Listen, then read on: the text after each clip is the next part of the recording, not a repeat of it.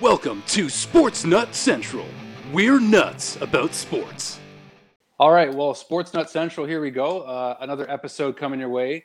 We've got a very special guest, uh, Niagara College graduate of the Broadcasting for Radio, Television, Film program, doing some amazing things right now. We got Amy Audibert here. So, Amy, go ahead and say hello. Hi, thanks for having me. so nice to, what a curveball to start. No, yeah, get hit me with the tough stuff off the top uh, it's just really nice to chat sport like that are actually happening right now. Finally, again, right? So thanks so for uh, chatting with me. Uh, well, yeah, thanks for joining us. And speaking of that, the CEBL, the Canadian Elite Basketball League, Amy, is the first league to return to play. You got to tell us about that, what that whole experience was like being the courtside reporter for all 26 games. Yeah, so it's all a blur. There's a short answer. I can't tell you anything and I remember nothing. I'm just kidding. Uh, it was really cool. So first of all, like uh, I, I keep saying it's kind of like I I, li- you, I take some time to reflect after. I've never had a project like this, but you know when you have a season or um, a 26 game and 16 day project, and everything I just keep going back to it is just I can't. I'm so proud of the league of Mike Morreale and his team to get this going, and it's it's over. That's the first thing I said to him after I looked at him. I said it, it happened you know, because uh, first of all, to get a live sport, a live league playing in Canada um, without an NBA budget bubble, you know, it, it, it was, it took a lot of people and a lot of effort and it took discipline, even the guys, right? Um, they had to follow rules. We all did. I had to get tested. Like we all had to, to follow rules. But anyways, it was amazing. Uh, there's your short term, your short answer. Another one. I uh, just having two feet in a basketball gym uh, is something that I never take for granted, but during a global pandemic, you really don't take that for granted. And I loved it. You know, I it was a, a di- little bit of a shift for me because I have been working in, and sitting in a color analyst chair for a year. So I shifted back to the sideline, but I was so excited to do it for this league because there were so many good stories. And I keep saying I, the bummer for me was that probably like 60 to 70% more to 70% of my of my stories didn't make air because there's just not enough time to get everything in. But i mean these some of the stories that came out of this league um, the athletes the coaches it, they truly were incredible and i hope i'm back next year to do it. Amy talk about the cebl's decision to turn to the elam ending rather than of course a normal traditional time buzzer no buzzer beater. However there's a hero in every game, and that was the way they wanted it. Your thoughts on how it turned out for the tournament? Well, first of all, the ones that ended on free throws weren't the best, which is kind of funny because that's how the championship ended. ended but it was Xavier Moon who was at the free throw line, and he scored 31 to be the lead, the highest scoring game. So it kind of was poetic justice at the end. I loved it. Uh, speaking to the coaches at first, to be honest, they weren't as I, I they were excited about it, but it, it's totally new, right? And especially with some sure. of the coaches who haven't been head coaches for a long time. Uh, but you know, Kyle Julius brought up a great point. He's the head coach of the Fraser Valley team. And he said these guys have been playing Elam since they were like two years old, right? In the gyms, best to seven, best to nine, best to 11. And so uh, some of them were really good. The ones that were really good were so exciting. Um, the ones that weren't just because it was maybe a little sticky, the, the whistle started getting blown a little, I don't want to say too much, but it felt like too much. Uh, but I loved it. And I think as the as the summer series progressed, uh, you saw them get better and better. But even if you're going in up 15, it, it usually the team that was trailing actually won that final frame and and so I hope they continue it. I know that there's a lot of people that are pushing for the NBA to do it. Uh, the other thing that I think came into factor with the Elam was a lot of shots were missed, and we got to remember a lot of these guys haven't been training. Right? They got a one week training camp. They've been training, but not like they're used to. Has the world been normal? So I think you know if you look at an Elam and an NBA, those shots are going in like all the time, right? So uh, I think I'd I'd be really excited to see it continue to thrive.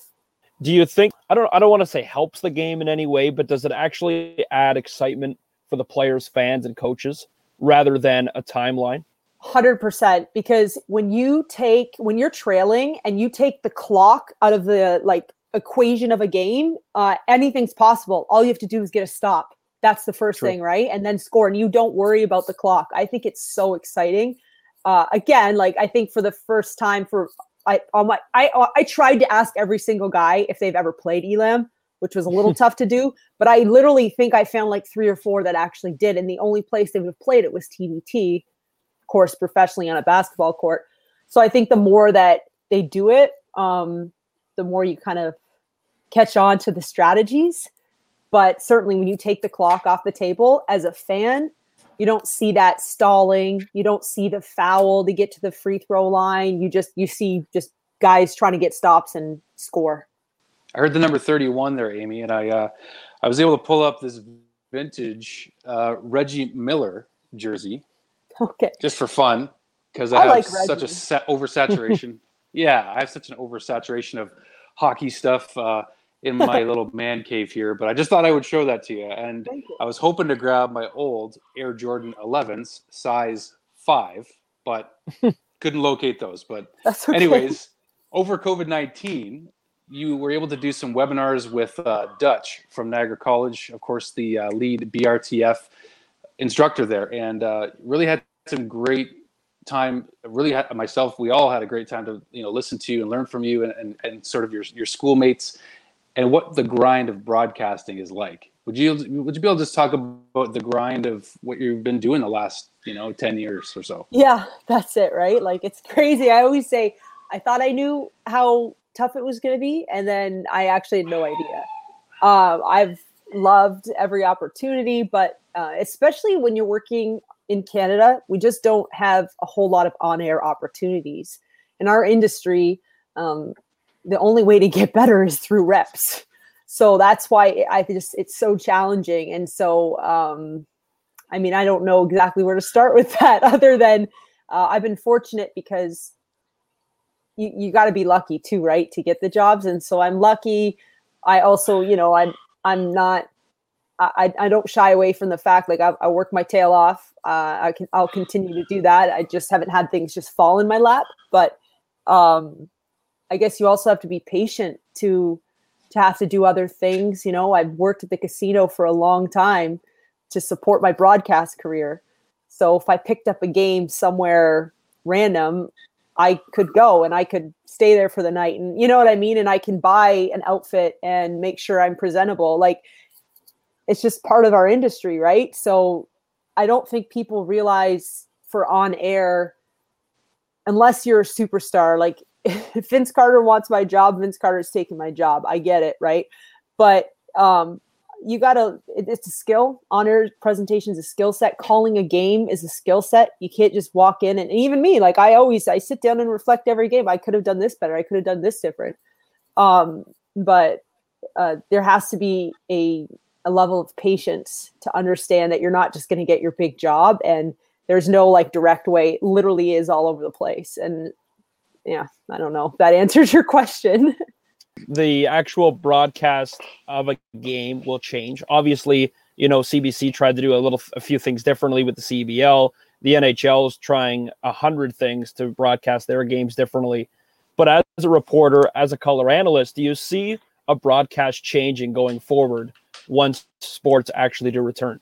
yeah, I don't think there's too much of anything that's just going to go back to the way it is, right? We've all had to to adapt and, and change the way that we function, and and I think we're definitely going to see some things. I hope I hope that we're not going to sacrifice too much quality for budgeting Mhm. purposes, right? Because um, as it, it, you know, even with the CEBL with Media Pro, which was awesome, those cameras were robotic cameras.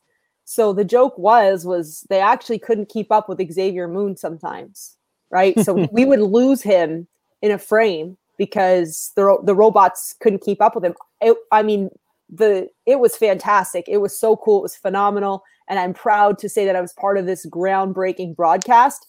But you can't replace somebody, a, a lady or a man, sitting on a court side holding a camera and and catching those shots and catching that angle. So I, I, I think that we're all figuring out ways to adapt, uh, and I'm sure things will change. But and you know, I mean, it's tough. It's tough calling a game without fans. I mean, obviously, it's harder to play and harder to coach and harder to do a million other jobs without fans. But it's also tough to call a game. It's different, and and so I hope that we can at least return back to some normalcy at some point.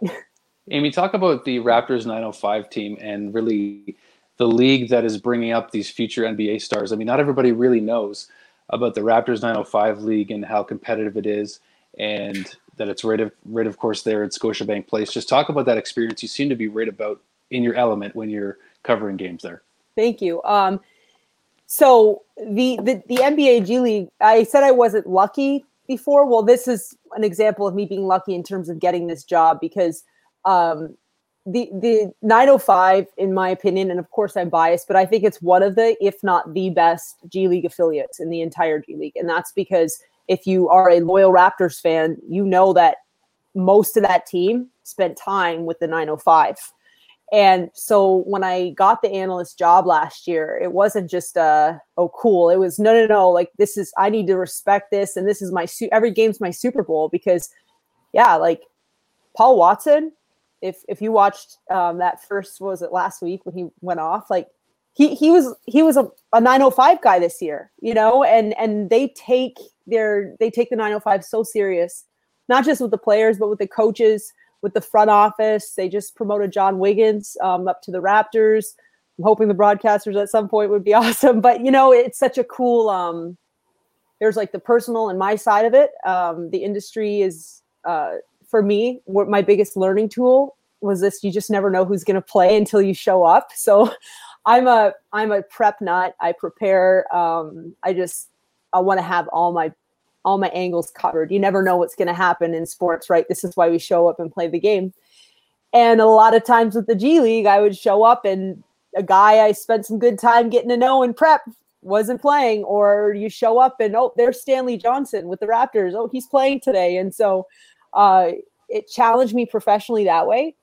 But the vibe in the the NBA G League is the cool. I just love it because I was just speaking to somebody last week about this. Is that whether you are the players, the coaches, the officials, everyone that works in the G League, including the broadcasters, we show up and we're so we feel so blessed and thankful to be where we are but we also in our mind know we're like one step away right from the big leagues. And so there's this sense of proud of where you are you know ready to have a great night but also like you you get excited and happy when you know we see mostly the players obviously. We see the guys. See, Siakam was a 905 guy. Freddie was a 90 Norm was right? So there's like this sense of um, pride when we get to, or even some of the officials, right? We see them in the G League, and then maybe in a year or two they're doing NBA games, and and we're proud and we're happy for each other that way. Uh, I absolutely loved it, and again, I, I hope I'm back next year. So whenever that is, which is a whole yeah a whole nother podcast, right? do do you feel 905 games and G League games are or can be, I guess, more entertaining and thrilling when you know it's almost like an open tryout for these players day in and day out, knowing they could get a call to come up at any yeah. point? Okay, so the G League is you have to respect those players so much. It's such a grind. They don't they don't have the lavish NBA lifestyle, right? They're not staying and traveling in, in top class. And that's it. They also have this pressure of if I don't play good, I could get released. If I don't play good, maybe I was gonna get a call and I'm not going to. So where I thought the 905 have thrived, not just this past season, but where they have thrived the well, they've since their existence pretty much is they've been able to to play this fine line with understanding that guys are all kind of wanting their own look but then also playing as a team together. That's very hard to do right? Because every possession could be yours your big shot your big play but you also have to buy into a system and show that hey you know tonight we want tyler ennis to get how many touches. And and so you have to appreciate that side of the league too in terms of coaching right? Because and then sometimes you get a call and say hey so and so's coming down. Uh, he needs we want him to get 20 shots. So you take your game plan and throw it out the window and that sometimes happens the morning or the afternoon of a game day. So it certainly is exciting because like you said everyone playing understands that it's their opportunity to get looks but then you also have to show that you can play in a system and you can execute and you can be a good team player too. So it, it's just such a unique um, atmosphere. It's, it's minor leagues, right? It, it's such a such a unique place. But I think with the 905, um, when guys come and play for the 905, they really do feel like they get legit looks, and they do, right? I mean, I've seen Masai and I've seen Nick Nurse at games. Um, you look at the success stories. Look at Chris Boucher. Like they look at Oshae Brissett this year. They get looks. They do get opportunities. So whether you're one through twelve on the 905, you certainly are motivated to show up and buy in because you never know. Were you coaching when you were a student? No, because my um some of my friends were playing because I remember okay. doing like little like ENGs and stories and stuff on the women's team, and I must have been must have been right after I graduated. So that was a that's okay. a thing. I like love this is I have so much love for the Niagara region because my a lot of my friends are coaches at the at Brock or at Niagara College, and I they know that Amy needs to have two feet in the gym or she goes nuts. She's mm-hmm. crazy. Mm-hmm. So I was really fortunate. I was an assistant at Brock with the women's team. I was an assistant at Niagara College with the win with the women's, and last year, two years ago, with the men's. And it was just because my friends have allowed me to get in there and you know be a part of a team, but then also um, have the flexibility that when I have a game to call, I'm not there. But uh, yeah, no, I wasn't coaching and studying. That um, you guys can probably second me on this. That BRTF program is amazing, but it's no hundred percent. I I cried once. Like I was yep. like, this is the hardest thing I've ever done in my life. Like like I was uh, of course a videography uh, challenge or whatever videography assignment. But um yeah, that program's amazing. And I'm so that was another example of me being lucky. I I was lucky that I'm from Niagara and when I got home from college, I didn't know what to do with my life. So I gave it a try and it was down the street. So it kind of all worked out for me. You as a coach of Niagara and you know Niagara talent and you see all these kids that play collegiate level come in from all across the province, all across the world. How frustrating is it for you though when you see a kid who's got all this talent, you can coach him, you can try anything with him, but sometimes it doesn't work out or that kid throws it all away. How tough is that for you as a coach to see that? Yeah, I mean that's extremely frustrating, but I say I will tell you this. Um, if we've learned nothing in the last probably three or four years with college coaching, and I mean, obviously we see it in the States on a bigger scale, but I would say also in Canada, we're seeing it more. Recruiting is the most important thing. I, I'd say recruiting is almost more important than wins and losses because if you don't recruit players that are in line with your system or your beliefs or that can handle you as a coach, um, you're in trouble you know the way that and so yeah like we've definitely you, you get players that don't fit or don't they don't buy in. I think if as a coach if they're a they're a good kid and they come from a good place it's just not working out it's it's it's a lot easier to still support them right and just find a fit college basketball is not not just show up and play you know you're a student athlete and if you're in the right program you're a student first and you're challenged and you're held accountable and uh, that's a whole different ball game You've done a lot of work with the WNBA down in Atlanta, working in Toronto. Like, how often are you going back and forth to there? Or just talk about that experience uh, covering covering the NBA or the WNBA. Sorry. Yes, that was amazing. So I was actually signed up to start with the CEBL last summer, and I was really excited for that opportunity. And then, like a couple days before the game, the, the season was starting, I got this really big opportunity in Atlanta to go cover the WNBA. So obviously they they uh, they were okay with me leaving, and it happened really quick. Got my car moved down there, um, and all of a sudden I was covering the best women's basketball players in the world, and they really are. I love the W. Uh, unfortunately, obviously with a lot of the way the, the world feed and um, COVID and everything, I didn't go back down to Atlanta this summer, and that's okay uh, I'm still involved with the podcast, but I guess um, in terms of just getting to go different places, it's very rewarding. But you, some people don't like that, right? Some people, and that's like tough. If to build this in, in this industry or this career, you have to be willing to go different places.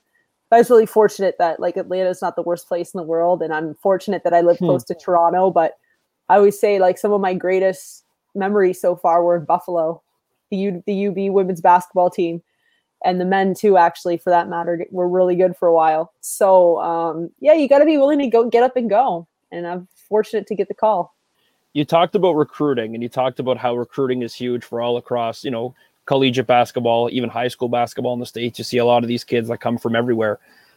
BRTF, of course, at Niagara is one of those programs that gives Niagara a huge advantage over some colleges with all the technology they have to make these promo videos.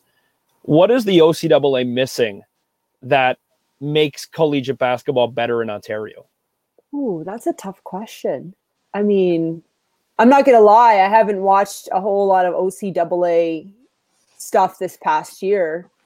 Sure. I would say this, um, especially with college athletes, the more you can story tell, you know, who they are as people, uh, who they are as student athletes. I think that's really important. I think sometimes we miss we miss the mark on that um, because when you want fans to come up to a game, if they watched a video and they've seen, oh, so and so's in this program wants to do this for a living, maybe because of this reason, you know, you have a little extra motivation to show up and support. And so I, I don't I don't know if that's happening or not, but I think that's really important, uh, especially at the collegiate level, because college athletes um, can they're so much more accessible to young kids than a professional athlete, right? And it's sure. it's win win. College athletes, like the more you can get out there and push your brand as a person, you know who you are, you you can get fans, and just I don't know. I think that's really important. I don't know if it's happening enough or not.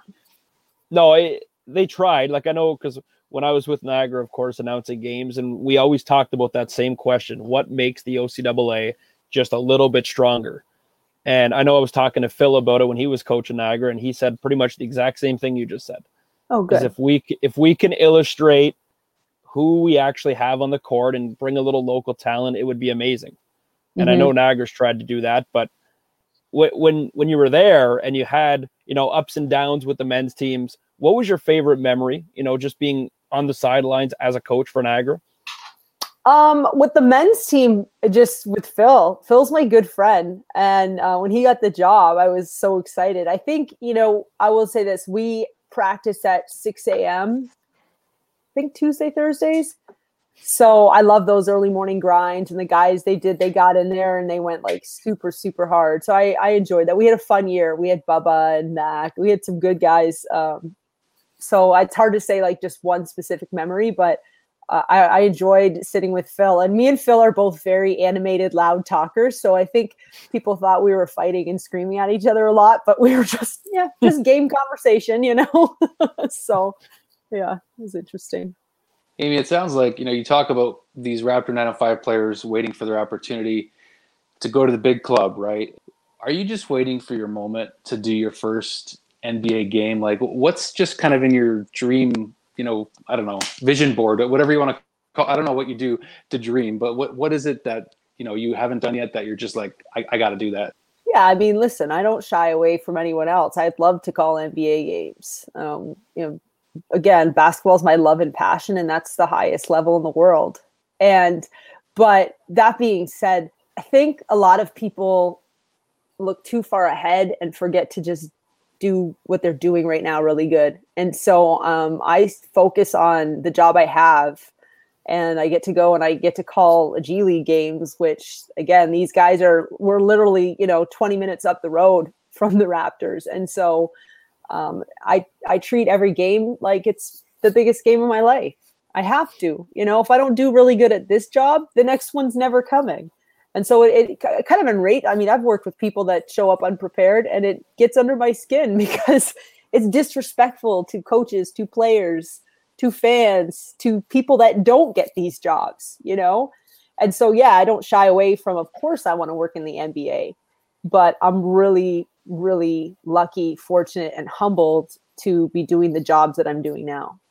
Well, Amy, we can't thank you enough again for joining us on Sports Sportsnut Central today. You're certainly an inspiration for myself, Spencer, Kevin, uh, anybody who's looking to uh, get into the broadcast industry. And we just would lo- love to have you on again. And we could talk for hours with you, I'm sure, about your career, how it's going, and the journey that you're on. And in fact, uh, I'll be starting a show this fall called The Journey on your TV, and uh, would certainly love to have you on there as well. Yeah, I would love to. Like I said, I'm happy. All I like to do is sit around and talk about sports and whatever else. So anytime. Sports Nut Central. We're nuts about sports.